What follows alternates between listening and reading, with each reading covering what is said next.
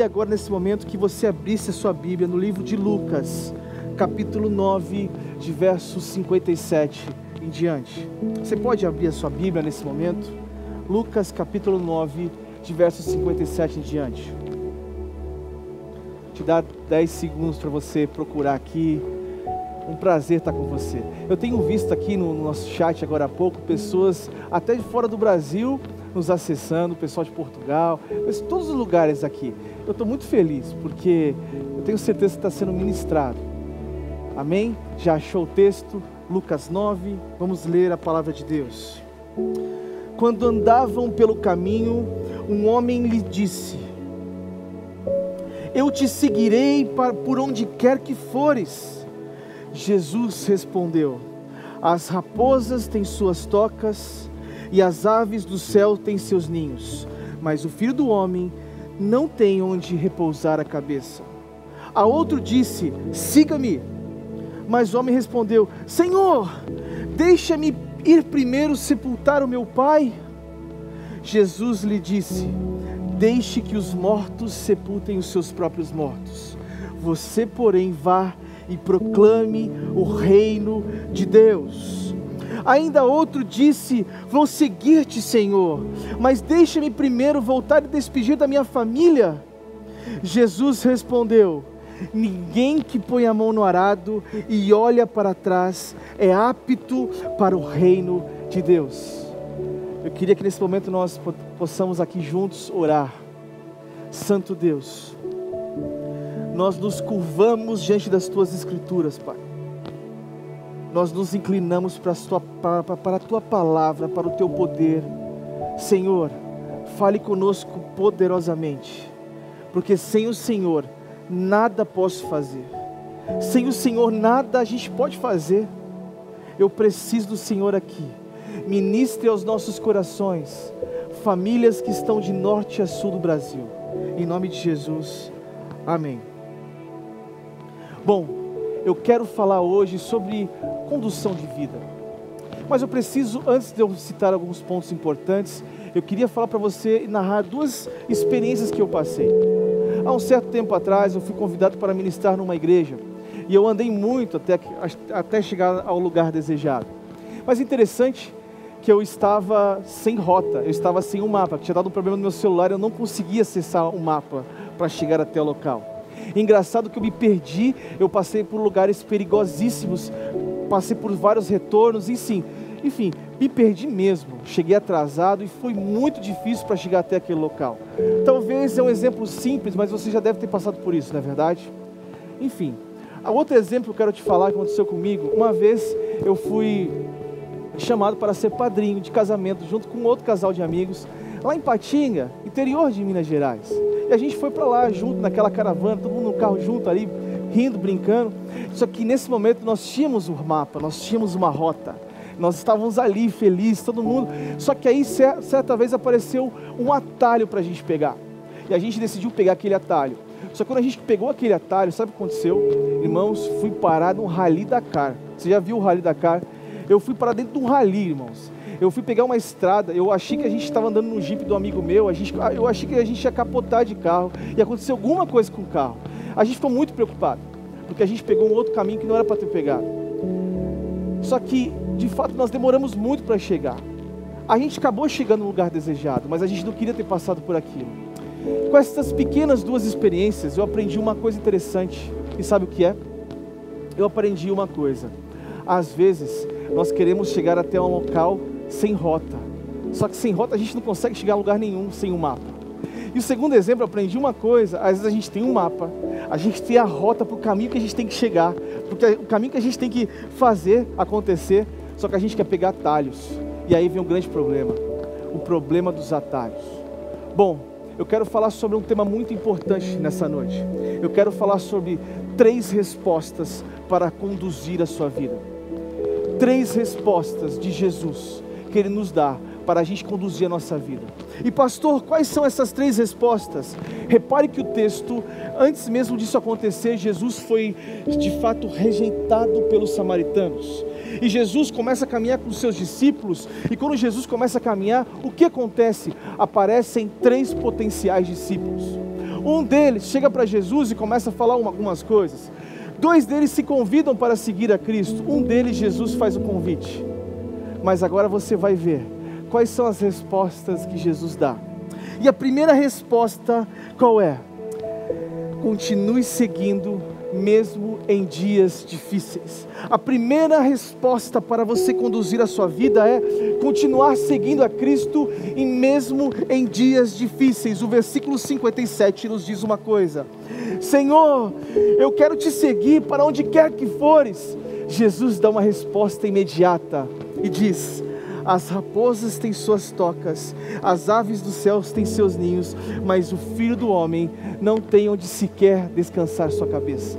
Resumindo aqui, Irmãos, aqui talvez vemos uma pessoa entusiasmada, empolgada, podemos até supor que era um certo fogo de palha, eu não sei.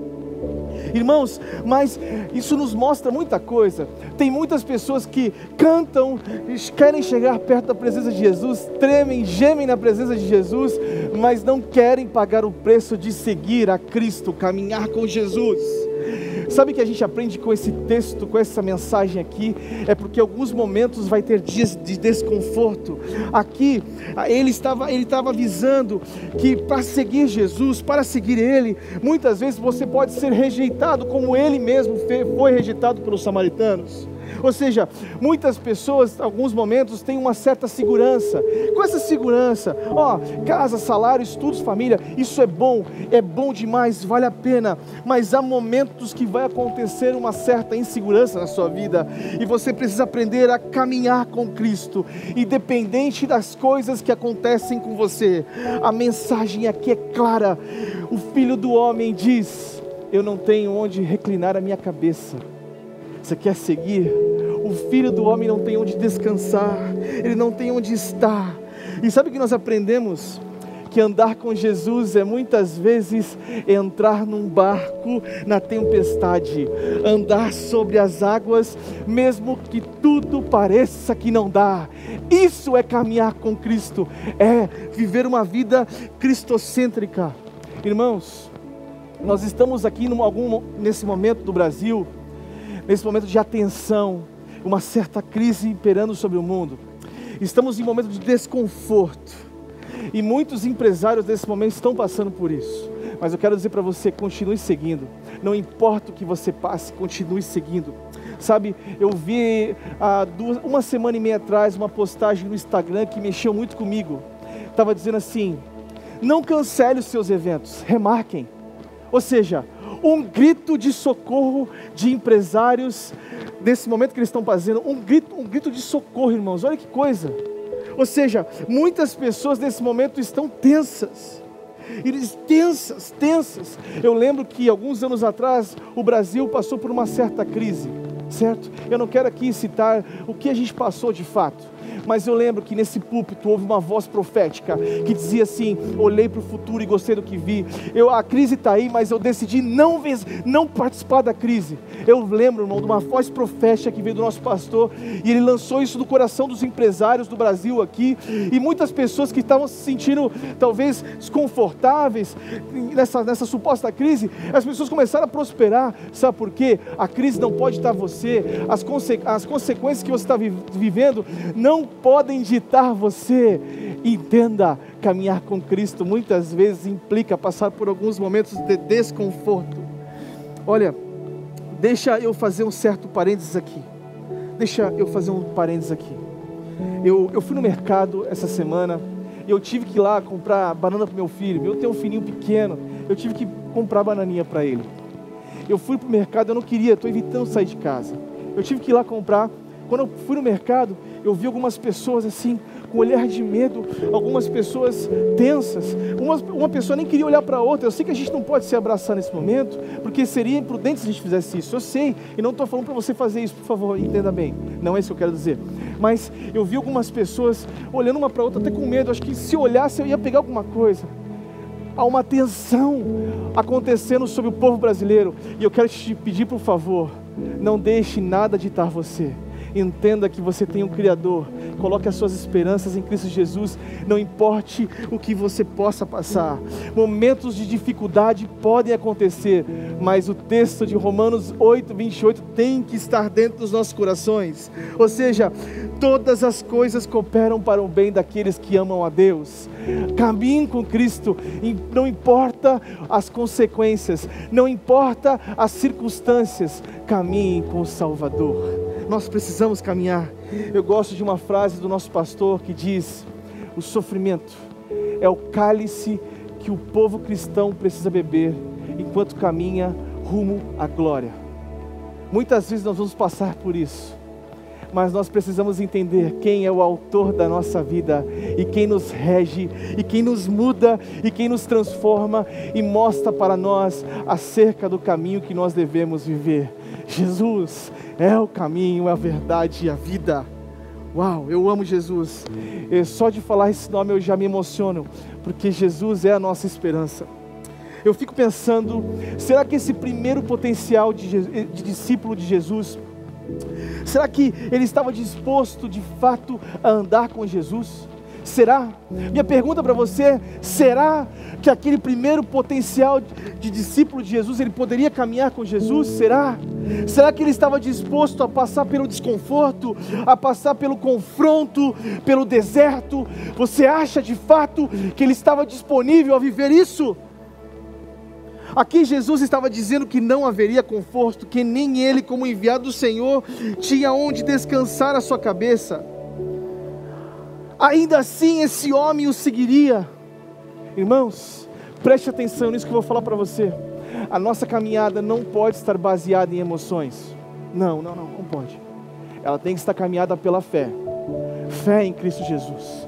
Entender que o autor da vida é que nos rege. Nós precisamos entender isso. Sabe, nesse momento nós estamos convivendo com esse vírus no mundo, mas isso não pode nos ditar. A emoção, o desespero e o medo não podem nos liderar. Não podem. E eu vou abrir um outro parênteses aqui. Sabe, eu tenho falado muito isso nas mídias sociais, eu vou repetir aqui. O medo não pode nos liderar. Como assim, pastor? O medo não pode nos liderar. Porque quando nós tememos algo fora do local, do lugar, do lugar, aquilo se torna uma idolatria sobre as nossas vidas, aquilo se torna uma autoridade. Então, quando nós tememos algo, nós temos medo de algo, aquilo se torna uma autovalorização e aquilo começa a liderar as pessoas e nós não podemos de fato temer. Por isso que a palavra de Deus diz: não temas, não temas, não temas carregue a sua cruz. O texto de Lucas 9, verso 23 diz: Aquele que deve que quer seguir a Jesus deve tomar a sua cruz. Devemos ter a consciência exata que a nossa resposta ao chamado de Jesus passa pela cruz. Ele passa pela cruz. Mas fique tranquilo, nós devemos entender que o nosso destino final não é a cruz, é a ressurreição, é a vida que nós somos a viver a cada dia com o nosso Salvador. Olha, eu estou muito feliz porque o Brasil nesse momento está em jejum, cara. Minha família, todas as famílias do Brasil nesse momento estão jejuando, estão orando pela nossa pátria, porque nós cremos que Deus vai fazer algo sobre a nossa nação. Eu creio, eu creio que nós vamos viver um avivamento, irmãos. Eu creio que logo, logo, quando terminar esse, esse, essa crise, esse isolamento social, eu estou sonhando com isso. As pessoas vão chegar nas ruas de mãos dadas, dizendo: Jesus é o Senhor, Jesus é o Salvador. As pessoas vão começar a se abraçar nas ruas quando isso passar e vão botar os seus joelhos no chão e dizendo: Senhor Jesus, eu quero te seguir. Não importa o que nós estejamos passando, eu quero seguir, eu quero caminhar com você. Sabe, essa é a primeira resposta que Jesus nos dá para nós conduzirmos a nossa vida precisamos aprender a caminhar com Jesus. Quando nós caminhamos com Jesus em meio às tempestades, em meio aos furacões da vida, é como uma casa fundada numa rocha. Pode passar tempestades, trovões, chuvas, o homem não será abalado. Eu gosto de um, um salmo que está em 84, se não me engano, versos 5 a 6, que diz: Bem-aventurado o homem cuja força está em ti e cujo coração se encontram nos caminhos aplainados. Eu gosto desse texto, porque a nossa força vem do Salvador. Caminhe com Jesus. Entenda que a primeira resposta que Jesus quer te dar nessa noite é: caminhe comigo, não importa as circunstâncias. Quer me seguir, quer ser um discípulo de Jesus, então siga-me. Mas, pastor, qual é a segunda resposta? Pastor, qual é a segunda resposta para conduzirmos a nossa vida? A segunda resposta é: o reino de Deus precisa estar acima de todas as coisas. Aqui temos um outro caso. Aqui há um outro potencial de discípulo. E qual é o outro? A outro disse no versículo 59 a 60 diz: Segue-me. Mas ele pediu: Senhor, permite primeiro enterrar meu pai. Mas Jesus disse-lhe: Deixe que os mortos enterrem os mortos, tu, porém, vai e anuncia o reino de Deus. Este aqui recebe um convite do Autor da vida, esse aqui recebe um convite do Salvador, do próprio Deus encarnado, dizendo: Ei, filho, siga-me, caminhe comigo, caminhe comigo. Mas ele diz: Senhor, eu preciso primeiro. É, cuidar das coisas que eu tenho que cuidar da minha casa, do meu pai, e assim por diante, por diante. Sabe uma coisa que nós aprendemos pela história no Oriente? Uma das responsabilidades mais importantes do filho era sepultar o seu pai. Portanto, a exigência de Jesus aqui era diferente. Era que este filho o valorizasse acima de todas as coisas. De fato, ele aqui estaria quebrando um mandamento, mas Jesus estava chamando para ele cumprir o primeiro e mais importante mandamento: amarás o Senhor teu Deus acima de tudo. Sabe? Eu lembro de uma coisa. Certa vez eu conheci um grande homem, uma pessoa muito boa, uma pessoa de uma família muito legal, muito bacana. Eu caminhei um tempo, uns anos com ele. E todas as vezes eu falava para ele, cara, o que, que falta para você conhecer o Senhor? O que, que falta para você entregar a sua vida? Vamos caminhar com a gente, vamos estar na cela com a gente, vamos, vamos participar das coisas do Senhor. Ele vinha para a igreja, depois saía, ele, ele, ele simpatizava com o Evangelho, simpatizava com as coisas que ele via aqui. E aí ele falava assim, ô, pastor, deixa eu falar uma coisa para você. Ele falava assim, Felipe, é, agora não é o momento de eu seguir, deixa eu primeiro fazer minha faculdade. Ele faz, fez a faculdade, ele terminou, não, Felipe, deixa deixa eu fazer meu mestrado agora. Ah, depois que ele fez o mestrado, deixa eu fazer meu doutorado, deixa eu deixa para fora do Brasil, deixa eu fazer um monte de coisa, depois eu sigo a Cristo. Agora não, agora não dá. Não, pastor, talvez você fale, deixa primeiro essa quarentena passar e eu sigo a Cristo. Aí eu vou fazer as coisas para Deus. Irmãos, muitos anos depois eu encontrei eu o encontrei, eu falei para ele, como é que você está? Ele chegou para mim e falou assim, ah pastor, sabe como é que é, né? Estou aqui. Sabe uma coisa que a gente aprende? Que o homem, ele só é feliz quando ele está no centro da vontade de Deus. Não tem como ele ser feliz se ele não estiver com o Salvador aos pés, caminhando rumo à glória. Irmãos, esse homem que eu conheci, ele está triste até hoje porque ele não decidiu ainda caminhar aos pés do Salvador. Muitas pessoas querem fazer uma série de coisas antes de seguir a Jesus. Alguns dizem, pastor, deixa eu fazer isso, deixa eu fazer aquilo, depois eu abro uma cela, depois eu viro cristão, depois eu faço isso, depois eu faço aquilo. Ei, hoje é o dia de você falar sim, o reino de Deus é primeiro lugar na minha vida, eu quero caminhar com Jesus. Sabe uma coisa que eu vejo que eu fico triste? É porque o autor da vida o convida o autor da vida convida para uma jornada. Ele poderia talvez ter virado o mundo de cabeça para baixo, ele poderia ter feito tantas coisas, sendo um, discípulo, seguidor de Jesus. A Bíblia não relata o que aconteceu na história dele depois, mas também não relata, relata se ele realmente decidiu estar com Jesus. Sabe, se você ama o mundo, as coisas que estão no mundo, acima de qualquer coisa, o amor do Pai não está em você. O reino é primeiro lugar. Eu lembro uma vez, há muitos anos atrás, eu, hoje minha esposa, minha namorada, nós, nós recebemos um convite de, primeira coisa, liderar uma célula. E a gente decidiu liderar aquela célula. E a gente decidiu viver as coisas para o reino. E hoje eu olho para tudo aquilo que eu construí. Eu falei, meu Deus, foi uma das decisões mais importantes que eu fiz na minha vida. Foi caminhar com Jesus e dizer que o reino dele é em primeiro lugar da minha vida. E precisa ser para a sua. Meu irmão, eu não sei o que você vive, eu não sei o que você faz, mas talvez esse momento que nós estamos passando no Brasil, diante dessa crise, seja um momento de reflexão. Não, não, é, não são nas festas que nós aprendemos, são em momentos de crise, são em momentos de, de, de desafios que nós aprendemos acerca do que nós devemos ser e fazer. Nós precisamos de fato entender caminhar com Jesus e o reino dele ser em primeiro lugar na nossa vida. Pastor, se talvez você pergunte para mim, qual é a terceira resposta de Jesus para conduzirmos a nossa vida?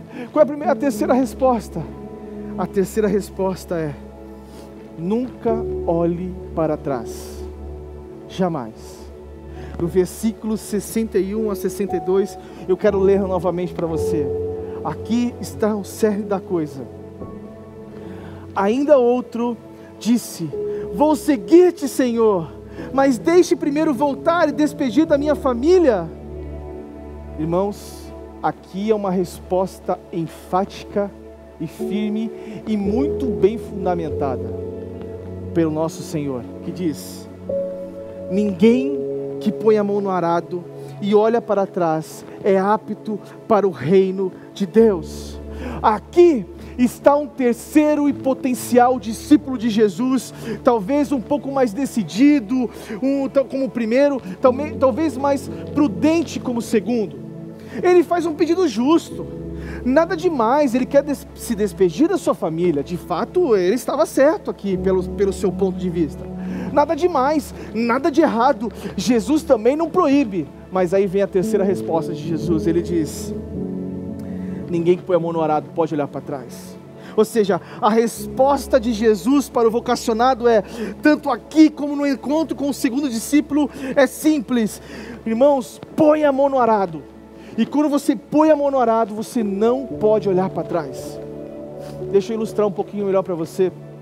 Naquele tempo, a principal fonte de economia era as questões agrícolas, eram as questões do campo. E deixa eu te explicar uma coisa interessante. Botar, colocar a mão no arado é começar uma atividade importantíssima, principalmente naquela época. Porque o arado era um instrumento que serve para lavrar o solo, de fato, e arar a terra. Talvez você já saiba disso, tudo bem, mas no mundo antigo, o que, que ele fazia? O lavrador, ele ficava com a mão no arado com a mão esquerda, certo?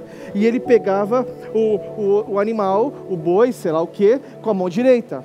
Só que quando eles caminhavam para frente, ele tinha que ficar com os olhos olhando para frente, porque se ele olhasse para o lado, ele ia desviar a rota. E se ele olhasse para trás, piorou. Então por isso que Jesus ilustra: quem põe a mão no arado não pode olhar para trás. Sabe, eu vejo muita gente olhando para trás. Eu vejo muita gente, talvez, pensando nas coisas de antigamente.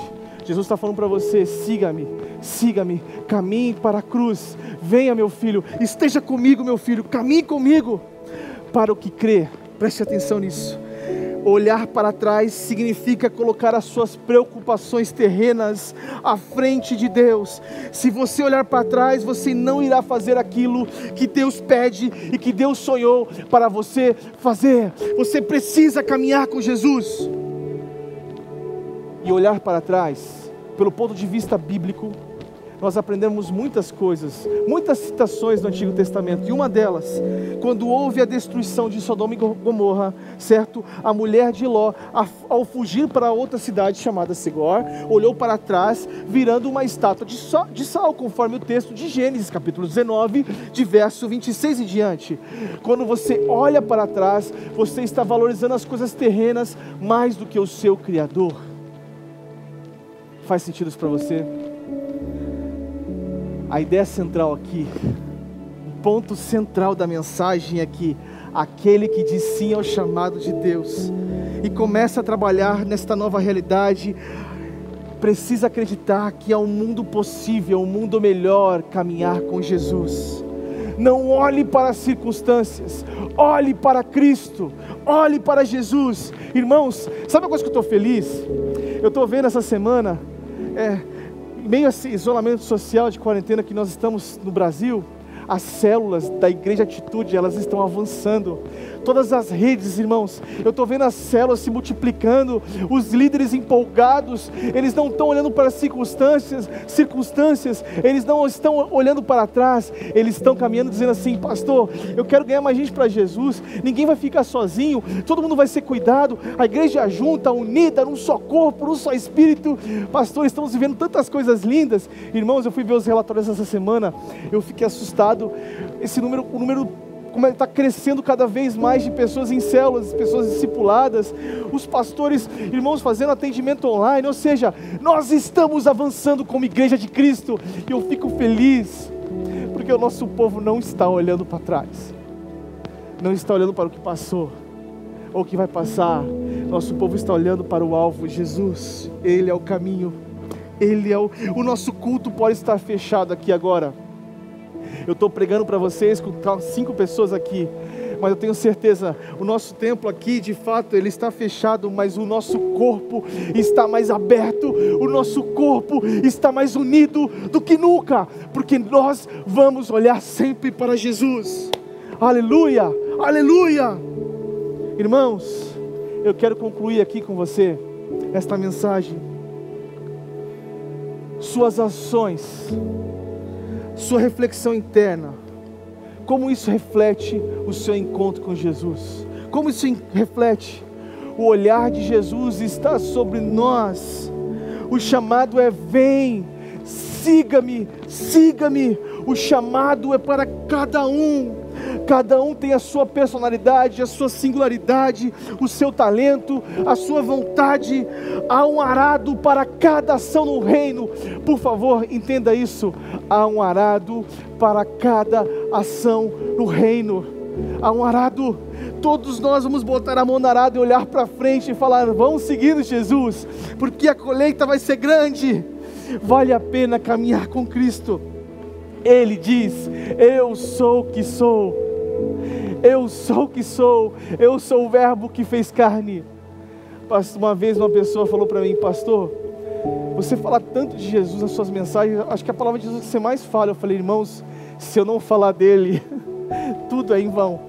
Porque a Bíblia aponta de Gênesis Apocalipse, a Bíblia aponta para ele. É Jesus. É Jesus como está o seu encontro e o seu chamado, qual é a sua resposta para Jesus? Ele te vocacionou. Talvez você esteja nos assistindo aí, você falando, você está pensando assim, pastor, eu parei há muito tempo atrás, eu estou mais ou menos, eu quero caminhar com Jesus, eu quero receber Ele como meu Salvador. Irmãos, que não sejamos simpatizantes, mas sim participantes do corpo de Cristo.